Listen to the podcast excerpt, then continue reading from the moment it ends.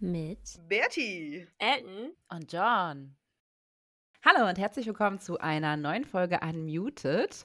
Heute haben wir ein richtig cooles neues Thema mitgebracht und zwar wird es heute ein bisschen mehr um Bertie gehen. Ellen und ich werden Bertie heute interviewen, ähm, denn das Thema heute ist Arbeiten im Ausland.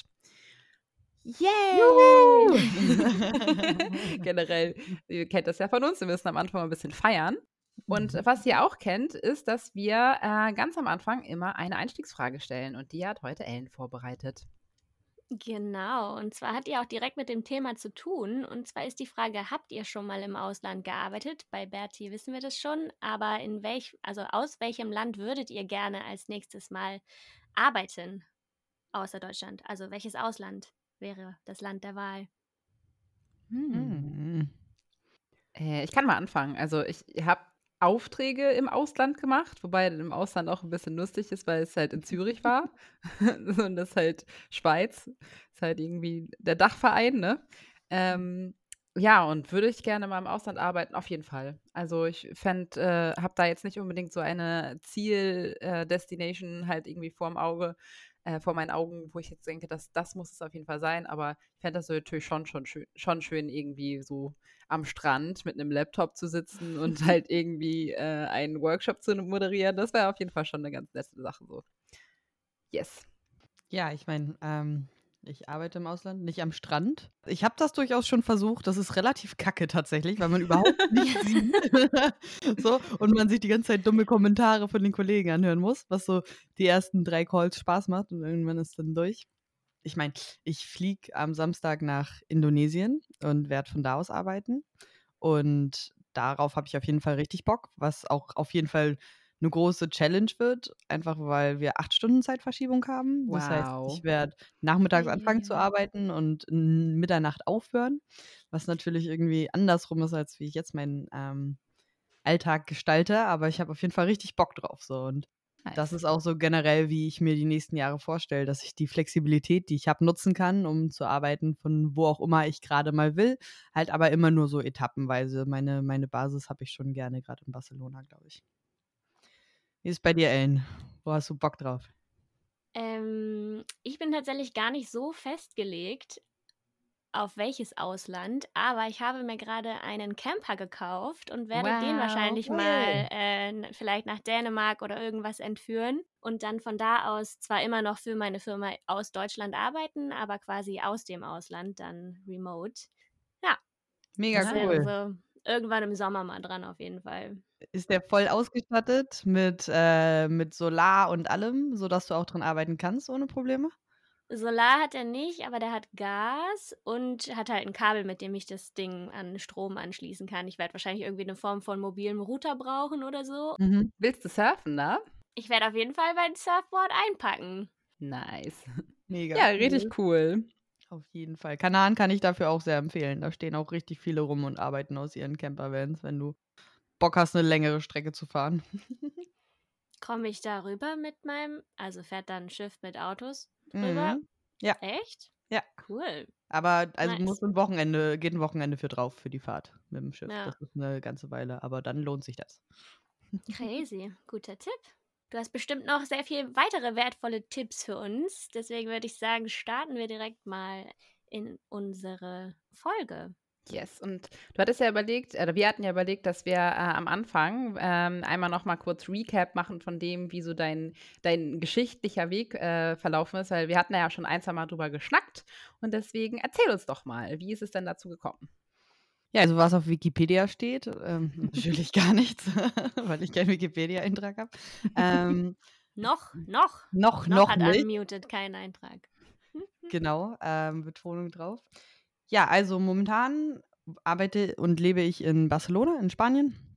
Das tue ich seit vier Jahren, glaube ich, jetzt. Und habe auch weiterhin Freude dran. Ich bin ursprünglich hergekommen mit meiner damaligen Firma. Das war damals äh, MyTaxi. Die haben hier einen neuen Entwicklungsstandort aufgemacht. Und dann habe ich ein halbes Jahr festgesetzt, ausgeholfen, den mit aufzubauen hier und im Endeffekt einfach meinen Job hier weiterzumachen. Und das war super. Das hat auf jeden Fall super viel Spaß gemacht, ne? Wie, war wie so ein bisschen wie so ein zweites Erasmus natürlich, so, ne? Weil man kommt in eine neue Stadt. Alle Leute in der Firma waren auch gerade neu, so ähm, aus der ganzen Welt zusammengezogen. Ähm, ganz junges Team auch und so. Das war auf jeden Fall super cool. Ich habe auch mitten in der Stadt gewohnt, völlig, völlig bescheuert. Hat ein halbes Jahr auch tatsächlich gereicht, weil es super überlaufen war. Ähm, und dann, nach diesem halben Jahr, habe ich meinen Job gekündigt und wollte wieder zur Uni. Und habe mit meinem Partner dann damals besprochen, wo wir uns vielleicht vorstellen können, hinzuziehen. Auch für, für länger vielleicht. Und im Endeffekt hat er gesagt, egal wohin, aber es muss wärmer sein als, als Hamburg und nicht Deutschland. So. Und ähm, dann ist natürlich schon mal ganz Skandinavien und so weggefallen. Der Rest der Welt ist auch einfach schwierig mit Studieren, wenn du kein Stipendium hast, weil es einfach arschteuer ist, wenn du außerhalb von Europa bist. So. Und dann sind wir am Ende tatsächlich äh, zwischen Lissabon und Barcelona am Schwanken gewesen. Und am Ende war es dann Barcelona für ein paar Argumente, unter anderem, dass wir die Stadt schon kannten ähm, und hier schon Freunde hatten und so weiter und so fort. Und hier eine große Tech-Szene auch einfach ist. Das heißt, für uns war relativ klar, dass wir wahrscheinlich Jobs finden werden, so, weil wir auch beide natürlich keine Arbeit hatten. Wir sind ein bisschen blauäugig losgefahren, auch mit unserem Campervan, haben alles reingeschmissen, was reingepasst hat. Äh, der Rest ist mit dem Container später nachgekommen und äh, sind hergefahren. Ich bin dann zur Uni und habe einen herzlichen Job gesucht. Und das hat ganz gut funktioniert so. Und jetzt bin ich seit äh, zwei Jahren in meinem neuen Job. Ist der dritte Job dann insgesamt, den ich in Barcelona habe, wenn man mein Taxi mitzählt. Genau, und das ist so my story, wie ich hier gelandet bin, wo ich gerade bin. Nice, richtig cool. Sehr spannend. Auch irgendwie ganz spannend, diesen Weg mit der Firma zu gehen, bei der du schon arbeitest und dann quasi mhm. mit, damit mit ins Ausland zu wachsen, das ist natürlich auch ein cooler Start. Auf jeden Fall, so das hat vieles einfach gemacht. Und ähm, das war für die, für, für meine Beziehung natürlich damals einfach der Kompromiss auch zu sagen, wir legen das auf ein halbes Jahr fest, so, ne? Weil man führt ja eine Beziehung nicht, um dann ewig lang getrennt zu sein. Hm, aber es war. Ne, wir zumindest nicht. Äh, jeder soll machen, was, was ihn äh, oder sie glücklich macht. Ähm, ja, und also es war auf jeden Fall ein einfacher Einstieg, so, ne? Ähm, ich musste mir schon eine Wohnung hier selber suchen und sowas dann alles, aber ich habe dann die ersten zwei Wochen bekommen, eigentlich so ein bisschen, was du kriegen würdest, wenn du ähm, relocatest, denke ich mal. Ähm, da gibt es ja auch immer so Pakete, wenn Firmen dich aus deinem Land wegholen im Endeffekt oder wo auch immer du bist und in ein anderes Land ähm, holen zum Arbeiten. In der IT wirst du ja häufig relocated. Und dann gibt es ähm, das Visum, wird dir dann äh, bezahlt und irgendwie die Unterkunft für die ersten paar Wochen oder Monaten. Und du kriegst so eine Starthilfe im Endeffekt. Und das hatte ich in abgespeckter Version dann auch so ein bisschen, ne? dass ich zumindest ein bisschen ankommen konnte hier. Und dann, ähm, ja, wie gesagt, es waren ja eh alle gerade neu, weil der Standort ganz neu aufgemacht worden ist. Das heißt, alle waren in denselben Situationen und konnten, dann konnte man sich gut helfen. Das war auf jeden Fall cool. Ja, cool. Sehr nice. Vielleicht kann ich auch einmal direkt mit der ersten Frage starten. Also ähm, ich glaube, uns ist das ein Begriff, aber vielleicht unseren Zuschauern, äh, Zuschauern, Zuhörern nicht. Zuschauen dürft ihr uns vielleicht auch irgendwann mal, aber gerade sind wir ja nur Ton, Ton da. Ähm, und zwar, was ist denn der Unterschied zwischen Arbeiten im Ausland und Remote Work? Mhm das kommt natürlich auf deinen Standpunkt drauf an, würde ich sagen. So, Arbeiten im Ausland kann Remote Work sein, würde ich sagen, so wie ich das zum Beispiel eben interpretiert habe. Für mich wäre gerade Arbeiten im Ausland ja außerhalb von Spanien arbeiten. So. Das heißt, ich fliege nach Indonesien, und dann arbeite ich im Endeffekt im Ausland, aber ich arbeite in erster Linie auch remote, weil meine Firma weiterhin in Spanien ist. So. Und ähm, das ist, glaube ich, der, der ähm, Unterschied in erster Linie, wie man es versteht. Dass wenn wir sagen, ich arbeite im Ausland, das heißt, ich als Deutsche arbeite nicht in Deutschland und bin nicht in Deutschland angestellt, sondern im Ausland und remote heißt im Endeffekt, ja, äh, muss auch gar nicht im Ausland sein, sondern dass ich arbeiten kann, von wo ich will. Kann auch einfach sein, dass ich von zu Hause aus arbeite, was zwei Minuten von meiner Firma entfernt ist und ich habe trotzdem ähm, Remote Contract, weil es mir einfach die Freiheit in der Regel gibt, zu arbeiten, von wo ich will, unter bestimmten Bedingungen. Das kann sein, dass du an deinen, äh, dass du nur innerhalb von deinem eigenen Land arbeiten darfst oder zum Beispiel, was gerade ganz viele machen, innerhalb der EU, weil es steuerrechtlich immer noch sehr vertretbar ist und dann außerhalb gibt es meistens irgendwelche Regelungen für oder sowas. So würde ich das verstehen. Ist ja vom Ding her hat beides, sowohl ähm, Remote-Arbeiten als auch äh, Arbeiten im Ausland, ja eine Schnittmenge. Aber beides funktioniert natürlich halt irgendwie auch ohne einander. Ne? Man kann auch im Ausland arbeiten, ohne dass man remote arbeitet, dann halt in der Firma vor Ort dann so. Und man kann auch remote arbeiten, ohne dass man im Ausland arbeitet. Wird, in meinem Fall wäre das, ich arbeite dann in Deutschland remote, äh, in der gleichen Stadt, aber sitzen halt, sitzt dann halt nicht im Büro, so, ne? Ja. Da sind wir wieder beim Venn-Diagramm. Genau. zwei unterschiedliche Welle, zwei überschneidende Welle. Mich würde mal interessieren, ist dir ähm, aufgefallen, also wir haben ja schon mal darüber gesprochen, dass uns auf jeden Fall aufgefallen ist, dass in der Tech-Szene jetzt in Deutschland auf jeden Fall doch schon ein Unterschied zwischen, zwischen Männern und Nicht-Männern äh, ist. So, ist dir das äh, in deinem, deiner Berufs-, äh, in deiner Karriere in Barcelona bis dato auch so aufgefallen? Mm, ja, auf jeden Fall. Aber es ist auf jeden Fall nicht das Gleiche, würde ich sagen. Also ich habe in ist vielleicht nicht repräsentativ, weil ich in Deutschland nur in einer, einer Firma oder in erster Linie in einer Firma gearbeitet habe in der IT. Und ich de facto ganz lange ohne irgendwelche anderen Frauen ja gearbeitet habe bei MyTaxi. Und seitdem ich in Spanien arbeite, in jeder Firma hatte ich auf jeden Fall, habe ich immer mit relativ vielen Entwicklerinnen auch zusammengearbeitet. Also häufig sogar mit einer 50-50-Quote in, in Teams. Ähm, so jetzt auch gerade zum Beispiel. Das heißt, es fühlt sich hier auf jeden Fall mehr an, dass du Entwicklerinnen einfach hast, so in den Teams, dass das einfach nicht so eine Seltenheit ist. Und ähm, es wird trotzdem teilweise thematisiert und was du trotzdem auch immer noch siehst, ist einfach, dass in den Führungsetagen nicht viele Frauen sitzen. So. Das ist auf jeden Fall ähnlich, würde ich sagen. Mhm. Doch. Ging die Frage in die Richtung? Ja, ja, auf jeden Fall. Okay, perfekt. perfekt. Die Frage hätte ich witzigerweise auch gehabt. ja, die war, die war auch offensichtlich, oder? so ein bisschen unser Thema. Und zwar habe ich zur Vorbereitung auf diese Folge, weil ich ja noch nie im Ausland gearbeitet habe, Arbeiten im Ausland gegoogelt. Lustig, das habe ich auch gemacht. Und also so, ne, man findet direkt recht viele Job, Jobsuchmaschinen, die eben diese Sparte haben, arbeiten im Ausland und auch so ein paar Adressen, über die man sich vor, informieren kann. Und ich habe mich gefragt, also es gibt zum Beispiel die Agentur für Arbeit, die eine Anlaufstelle hat, wenn du dich darüber informieren möchtest. Mhm. Aber was, was waren denn so deine Quellen oder Quellen, die du empfehlen würdest, wenn, wenn man sich dem Thema irgendwie mal nähern möchte? Mhm. Uff, eine große Frage. Ähm, ich meine, ich bin, ich bin ja mal so ein bisschen Kopf durch die Wand Typ, so, ne? Ich versuche ja immer you so ein bisschen und, und äh, stelle dann fest, was gut klappt und was nicht. Und das kann teilweise auch sehr frustrierend sein. Ich bin nicht so gut da drin, mich lange hinzusetzen und erstmal Research zu machen. Ähm, mhm. So, und ich glaube, das ist auf jeden Fall wichtig äh, bei diesem Punkt. Und dann kommt es so ein bisschen darauf an, wo du bist, würde ich sagen. Wenn du noch, äh, noch in Deutschland zum Beispiel bist und dich darüber informieren willst, so, dann ist Agentur für Arbeit bestimmt eine gute Anlaufstelle, einfach für die Formalien, so, ne? Wie melde ich mich in Deutschland ab? Was ist mit der Krankenversicherung? Agentur für Arbeit per se, so, ne? Muss ich da irgendwelche Formulare ausfüllen? Weil das ist auch einiges an Papierkram einfach und das musst du auch erstmal wissen, so. Ähm, kannst du auch alles nachlesen im Internet, wenn du dich genug reingoogelst, aber dann musst du halt einfach viel, viel ähm, dich durchklicken, so. Und dann in erster Linie musst du dir überlegen, wo möchte ich denn eigentlich gerne arbeiten? Und dann versuchst du irgendwie in dem Land Erfahrungsberichte zu sammeln, beziehungsweise in Spanien zum Beispiel, in Barcelona gibt es eine super große Expert-Community. Das heißt, es gibt auch super viel Material. So, und davon sind ganz viele Agenturen, die dir dann die Hälfte erzählen und für die andere Hälfte Geld haben wollen. So. Aber es gibt auch ganz viele Erfahrungsberichte von Leuten, die einfach mhm. sagen, hey, ich habe das gerade gemacht, so und so. Und ähm, das ist im Endeffekt, glaube ich, das Wichtige, dass du weißt, wo du hin willst, so und dann dich entsprechend einfach so ein bisschen durchlesen kannst und nicht auf irgendwelche Geldwäschereien reinfällst. Ne? Du kannst auch immer eine Agentur beauftragen, das alles für dich zu machen, so äh, den ganzen Papierkram jetzt zum Beispiel. So ist dann halt auch Kosten und wenn du gerade ins Ausland ziehst, hast du eh relativ viele Kosten. So, es ist einfach viel, viel Arbeit und mhm. viel Geld, was damit verbunden ist.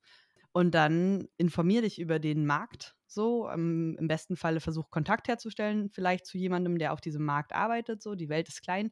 Du hast über LinkedIn oder über Xing bestimmt über irgendeine Ecke irgendwen, der, der in dem Markt arbeitet. Und dann guck dir an, was so das Angebot ist, was du machen kannst. So. Und im Endeffekt haben wir einfach ein Privileg, damit in der IT zu arbeiten, weil sobald du Englisch kannst, wirst du einen Job finden, wahrscheinlich in einem anderen äh, IT-Markt. Und dann ist es wirklich in erster Linie viel Papierkram. So, und da musst du einfach gucken, dass du auf der richtigen Seite bist. Im Zweifel über eine Agentur, aber ansonsten über viel, viel Lesen. Also es ist im Endeffekt was die Jobsuche angeht und so, würde ich sagen, ehrlich gesagt, ähnlich wie wenn du dich für einen Job in Deutschland neu entscheiden würdest. So, ne? Du musst halt wissen, was du suchst und dann filterst du dementsprechend aus. So. Und wenn das halt woanders ist, in einem anderen Land, dann musst du einmal den Papierkram Kram klarkriegen. Mhm. Wenn wir jetzt schon beim Thema äh, so Erwachsenen-Themen sind, äh, wie hast du dich, wie hast du dich, ähm, wie, wie funktioniert das mit Krankenversicherung? Mhm. Bist du in Spanien versichert mhm. oder? Weil du bist ja noch deutsche Staatsbürgerung. Äh, Bürgerung. Du bist ja noch deutsche Staatsbürgerin, oder? Ich bin noch deutsche Staatsbürgerin. Ähm, und das ist aber momentan meine einzige offizielle Verbindung zu Deutschland. So, außer natürlich, dass ich irgendwie Familie da habe und meine Eltern und so weiter und so fort. Aber ansonsten, ich bin abgemeldet offiziell in Deutschland. Das heißt, ich habe keinen kein Eintrag mehr an irgendeinem Bürger, Bürgeramt oder, äh, oder wie auch immer das man nennt, um ehrlich zu sein sondern ja, ich kann noch wählen, aber auch nur noch auf Bundesebene zum Beispiel. Also ich könnte jetzt keine Lokalwahlen mitmachen. Ich bin in Spanien krankversichert, in der öffentlichen und in der privaten, weil du für die private hier nur 50 Euro im Monat zahlst und da alles mit drin hast, inklusive Zahnreinigung und alles. Das ist auf jeden Fall ziemlich oh, geil. Wow. Und ähm, die öffentliche braucht man dann natürlich aber für Krankschreibungen und sowas. Das können die privaten Krankenversicherungen hier nicht. Das war für uns der beste Deal. Und du darfst, glaube ich, auch gar nicht in Deutschland ewig lang versichert bleiben, zum Beispiel, wenn du dich dauerhaft im Ausland aushältst. Mhm. Das ist was anderes, wenn du immer mal wieder im Ausland bist und immer mal wieder zurück. Dann gibt es so ganz andere Pakete, ähm, die dich mit absichern, wenn du im Ausland bist. Da muss man mit seiner Krankenkasse reden. Aber ja, ich habe festgestellt, seitdem ich in Spanien wohne, Krankenkassen müssen nicht immer scheiße sein. Also, die können dir auch tatsächlich helfen. Also, und digital sein. So. Wenn ich eine Anfrage habe bei meinen Ärzten, dann mache ich das in der Regel online. Nice. Burn, Krankenkassen Deutschland, burn. Könntest du dir denn trotz dieser Krankenkassenvorteile eigentlich auch vorstellen, nochmal wieder zurück nach Deutschland zu kommen zum Arbeiten? Hm, weiß ich ehrlich gesagt momentan gar nicht. Also ausschließen tue ich es auf jeden Fall nicht. Aber wenn, dann würde mich, glaube ich, nicht der Arbeitsmarkt reizen an sich, sondern eher wahrscheinlich Freunde, Familie irgendwie, ne? Wenn, wenn da irgendwas ist, wo ich sage, okay, ich möchte jetzt zu Hause sein oder, oder in der Nähe von meiner Familie sein oder sowas. Aber ich weiß nicht, wir sind hergekommen für das gute Leben und das genießen will. so, die Lebensqualität ist ein bisschen anders, äh, auch bedingt durch die Sonne, aber auch weil die Leute einfach entspannter sind. Und das mhm. hast du halt auch viel in den Firmen einfach, dass alles ein bisschen entspannter ist. Was auf jeden Fall am Anfang auch merkwürdig ist, so, ne? So, wenn du in einer spanischen Firma arbeitest, dann kommen alle erstmal zu spät. Und zwar nicht fünf Minuten, oh. sondern so zehn Minuten zu einem Halbstunden-Meeting. Oh und das ist super frustrierend am Anfang, du musst halt mitspielen, so, ne? Weil du wirst es nicht ändern. Zumindest nicht, wenn du wirklich ein sehr spanisches Team hast. So, wenn du ein internationales Team hast, kannst du alles machen, weil das mhm. Team selber bestimmt, wie sie arbeiten. Aber wenn man sich erstmal eingestellt und umgestellt hat, so, dann so auf jeden Fall auch ganz entspannt, kurz noch einen Kaffeeschnack zu machen, bevor man irgendwie über Arbeit redet. Wir haben tatsächlich eine Frage auch über Instagram reingekommen, die so ein bisschen in die Richtung geht. Und zwar wurde gefragt, wie geht ihr mit kulturellen Unterschieden in Firmen im Ausland um? Wir waren mhm. ja jetzt gerade schon so ein bisschen beim Thema. Ich liebe die Frage, weil mich das sehr viel beschäftigt hat in den letzten äh, zwei Jahren auch gerade. So, weil wie gesagt, bei MyTaxi war ich in einem sehr internationalen Team so und da waren alle ein bisschen unterschiedlich, aber man hat sich so ein bisschen von Anfang an arrangiert. So und zum Beispiel da habe ich danach bei äh, Seat gearbeitet und Seat ist spanisches Traditionsunternehmen, ne? wie wenn du in Deutschland zu Daimler oder BMW gehst oder sowas. Und das war schon sehr, sehr spanisch und da hatte ich auf jeden Fall wesentlich mehr zu kämpfen, weil plötzlich wurde mir gesagt, auch nicht mal von den Leuten direkt so, dass ich viel zu direkt bin und aggressiv was ich in meinem Leben vorher noch nie gehört habe. So. Und da muss ich erstmal ganz schön schlucken und gucken, was, was da vorgeht. Ich weiß nicht, John, ob du dich erinnerst. Wir hatten damals ein paar Diskussionen darüber, so, weil ich nicht wusste, wie ich damit umgehen kann. So. Und dann mhm.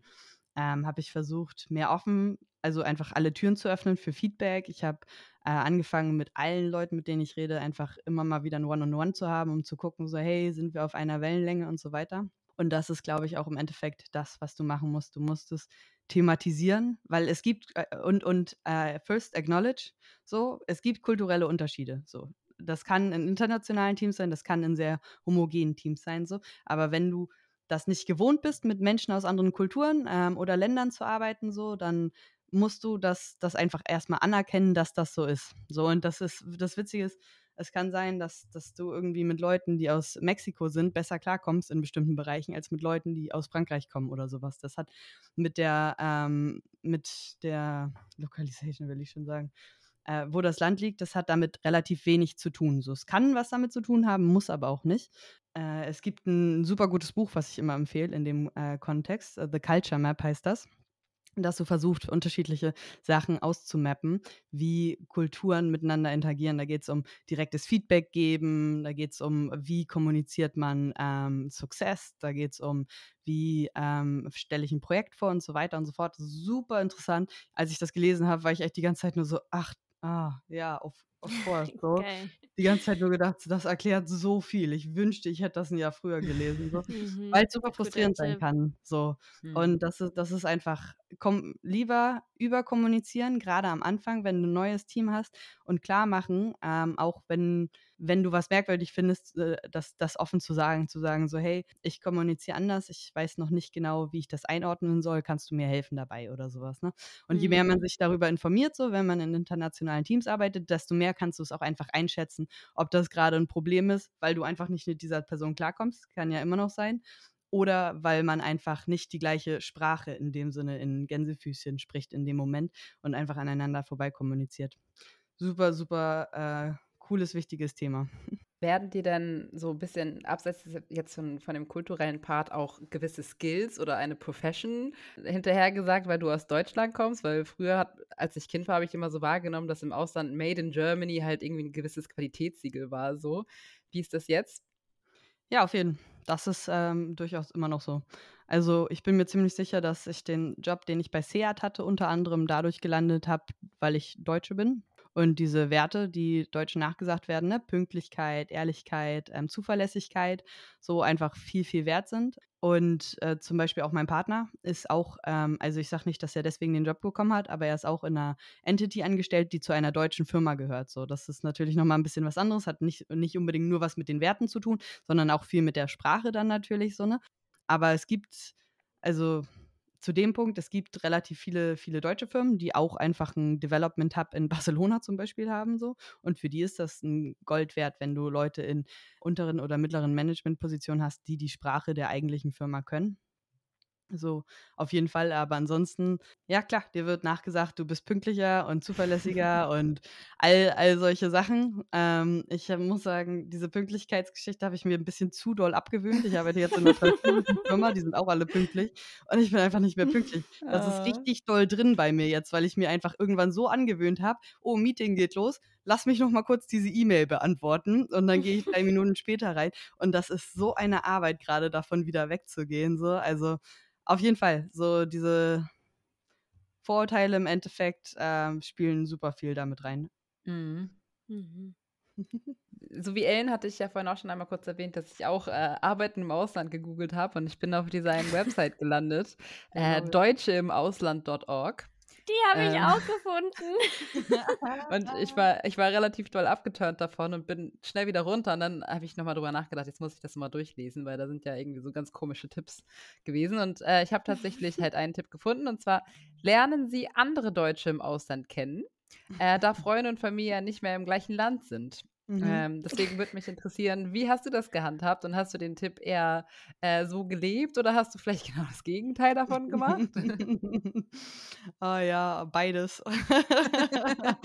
Ganz klar beides. ähm, witzig, dass es diese Website gibt, so weil wir Deutschen sind anders als andere Nationen da drin. Wir sind nicht so gut im Communities bilden im Ausland. So, weil ganz viele Deutsche gehen reisen und das Letzte, was du treffen willst, ist ein anderer Deutscher oder eine andere Deutsche auf dieser Reise. Und das Erste, was du normalerweise triffst, ist ein anderer Deutscher oder eine andere Deutsche am Ende der Welt, egal wo, der dich halt fragt gerade, ob du ein Foto von ihm machen kannst. So, ne? Das ist ja einfach absolut. Auch so. direkt auf Deutsch dann. Also. Ja, auf jeden Fall, klar. So, ne? so, oder auf oh, so wow. einem schlechten äh, Akzent, dass du direkt weißt, dass der gerade Deutsch ist. So, ne? Ähm, So, und äh, wenn ich hier zum Beispiel die Leute aus Südamerika sehe, sei es äh, Mexiko, sei es Argentinien ähm, oder Venezuela, die haben häufig super große Communities, so, ne, wo man sich einfach connected mit den Leuten aus dem eigenen Land. Und das gibt es hier zum Beispiel auch. Ich glaube, mein Partner ist auch in so einer WhatsApp-Gruppe drin, Deutsche in Barcelona oder sowas. Er war da auch mal auf so einem Meeting mit äh, Paul, einem deutschen Freund tatsächlich von uns zusammen. Und die kam zurück und war so, ja, das machen wir wohl nicht wieder. Das war ja richtig schrecklich. Oh, wieso? Ähm, das heißt, ja, ich, ich weiß gar nicht mehr genau. Ich glaube, weil es einfach so, so deutsch war. das klingt jetzt richtig dumm, aber also wir sind halt tatsächlich ins Ausland gezogen, um, um diesen anderen äh, Spirit so ein bisschen mitzunehmen, ne? Diese die Lebensqualität, was ich eben meinte so. Und dann ist halt direkt wieder so ein Stück Heimat, die man vielleicht gar nicht so gesucht hat hier, ne? Und also ich glaube, weil es auch einfach tatsächlich so ist, dass diese deutsche Community hier sehr effizient gestaltet. Es geht darum, in erster Linie nicht, oh, geil, wir sprechen alle die gleiche Sprache, lass mal zusammen tanzen gehen oder so, sondern es geht darum, du machst dann Business-Kontakte. Oh So, du, Networking. ja, genau, du machst so Networking-Events eher so, Oh. ne? Was vielleicht auch dran gelegen ist, dass viele aus der Tech-Community hier sind so und man so Networking vielleicht macht, aber ich glaube, das war so der Hauptgrund, warum die hinterher so waren, so, ey, ganz ehrlich, no thank you, weil es einfach nicht so dieses, dieses Herzliche ist, ne? Nicht so dieses, ah, wo kommst du her? Mega cool, ey. Und jetzt zusammen Bier trinken gehen, sondern eher so, okay, wir treffen uns jetzt in dieser Lobby von diesem Hotel und Und was machst du so? Networking. Ja, genau. So. Und wie lange bist du schon hier? Hm. Ach ja, ja, ich bin schon drei Jahre hier. Hm. So, das ist halt, ich weiß nicht, super anstrengend. Auf der anderen Seite ähm, ist es auch richtig so, Sprache verbindet. Und ähm, ich merke das ganz viel mit den Freunden, die ich hier habe, die Katalan sprechen oder die, die Spanisch sprechen. So, mit denen ist es natürlich anders, eine Freundschaft aufzubauen, so, weil die dann vielleicht auch nicht gut Englisch sprechen. So, und das aber die Sprache ist, auf der man sich dann trifft. Oder halt, ich spreche nicht, nicht super Spanisch, so, ne? Und das ist viel, viel schwieriger, dann irgendwie wirklich tiefgründige Freundschaften aufzubauen. So. Und wir haben ein paar deutsche Freunde hier und das sind auch einfach sehr, sehr gute Freunde. Und auf die ähm, ah, ja, verlassen wir uns, ähm, aber nicht mehr als die spanischen Freunde, die wir haben, so, aber es ist viel wert und auch gerade mal, wenn man gerade einfach mal eine Stunde richtig rauskotzen muss und einfach richtig frustriert ist, so, das einfach mal auf Deutsch machen zu können zwischendurch so und mit jemandem, Die der wirklich guten deutschen der Schimpfwörter auch mal wieder raushauen können. Das so, wobei die kommen im Spanischen auch immer gut an. Schenke. ähm, ja, aber auch einfach, der die Kultur versteht, der einen ähnlichen äh, Background hat, so, das ist super viel wert, so, und das darf man nicht unterschätzen, finde ich, so, wenn man irgendwie weggeht und sagt, so, okay, wir wollen jetzt vielleicht auch bewusst andere, andere Leute aus anderen Nationen eher kennenlernen, so, es ist einfach sehr viel wert, ähm, irgendwie diese Verbindung zur Heimat zu haben. Dann. Mhm. Mhm. Und hast du außer Spanien und Indonesien noch andere Länder auf der Liste? Oder guckst du einfach Mm. mal, wo es dich hintreibt? Also es kann gut sein, dass Ende des Jahres wir nochmal nach Istanbul gehen für eine Weile, einfach auch familiär. Mein Partner hat Familie da und von da aus eine äh, Weile arbeiten.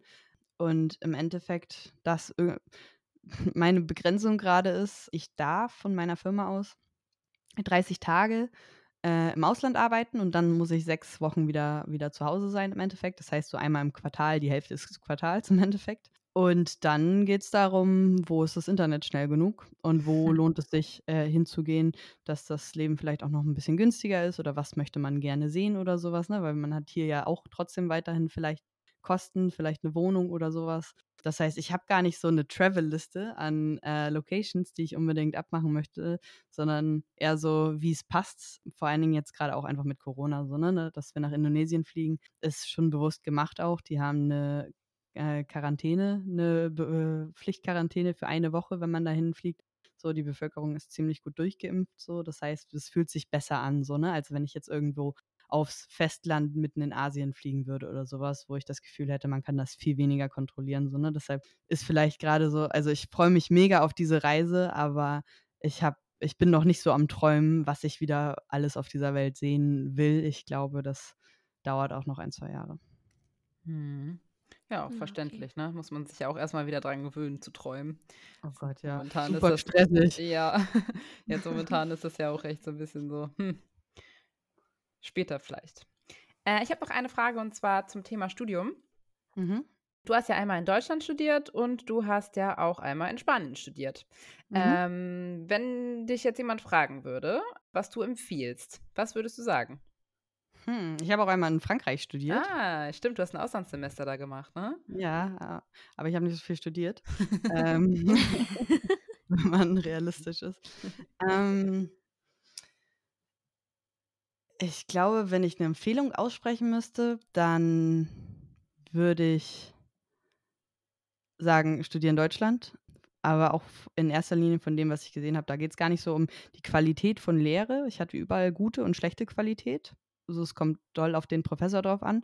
Und es kann sein, dass das äh, mit den Studiengängen zusammenhängt oder den Formaten, die ich hatte. Aber mein Bachelor in Deutschland, ich habe sehr genossen, dass wir super frei entscheiden konnten, wie wir den eigentlich studieren wollen. Wir hatten einen riesengroßen freien Wahlbereich, so das heißt, da konnten wir machen, was wir wollten. Du ähm, warst sehr dazu angehalten, einfach deinen eigenen Kopf dir, dir aufzumachen, wie du dein Studium eigentlich entwickeln willst, wo du deinen Schwerpunkt setzen willst und so weiter und so fort. Und sowohl in Frankreich wie auch in Spanien war das einfach 100% vorgegeben im Endeffekt. Das war sehr verschult, die beiden ähm, Universitäten, auf denen ich war, was auch Vorteile hat so, du gehst halt immer mit den gleichen Leuten in eine Klasse im Endeffekt so und du hast wenig Auswahlmöglichkeiten. So. Das heißt, du, du hast ähm, ein sehr zusammengesetztes Bild dann natürlich am Ende.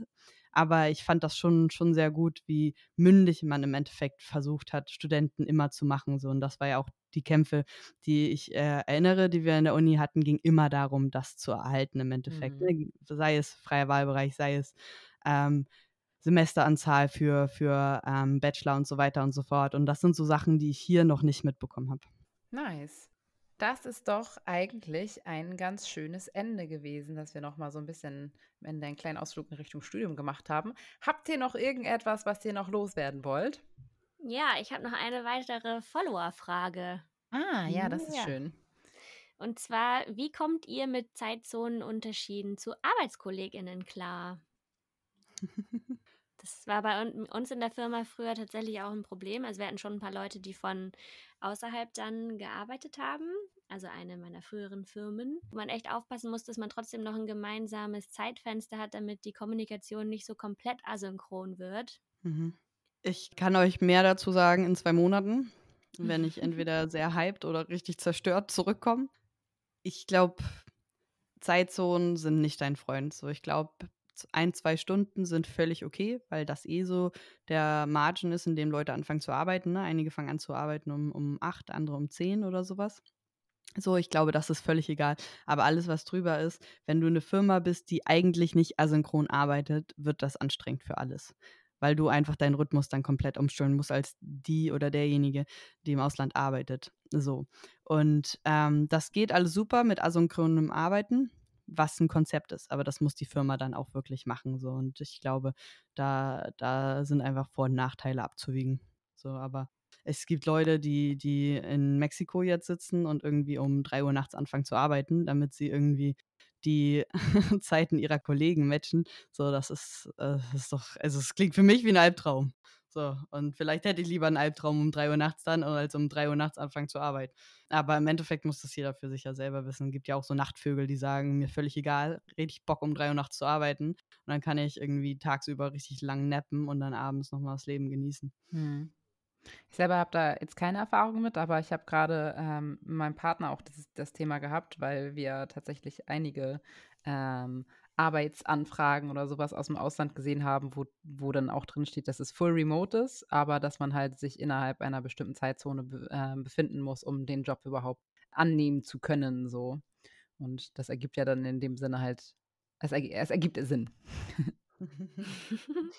Ja, meistens steht dann ja so plus minus zwei Stunden Ja, oder genau. sowas, ne? Genau. Ja. Mhm. Und da gibt es ja auch einiges an Auswahl schon. Aber wir sind trotzdem gespannt, was du dann von Indonesien berichten wirst. Ich meine, wir werden ja auch äh, in unterschiedlichen Zeitzonen dann diesen Podcast aufnehmen. Ist ja auch quasi nicht Arbeit, aber Wow.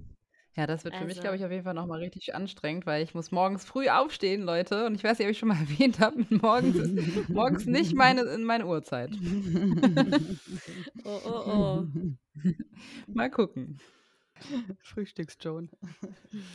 Ja, mal sehen, vielleicht mache ich dann in Zukunft die Nacht durch. Ja, gut. Ah, danke für eure Fragen. Das hat äh, Spaß gemacht. Ja, äh, danke für deine. Antworten. Danke für deine Insights. Da waren sehr viele Dinge dabei, die ich auf jeden Fall noch nicht wusste. Sehr, sehr cool. Das freut mich sehr. Das freut mich. Fein. Dann Sweet. äh, let's pets, oder? Let's fetz. Okay. Tschüss. Ja. Tschüss. Ciao, ciao.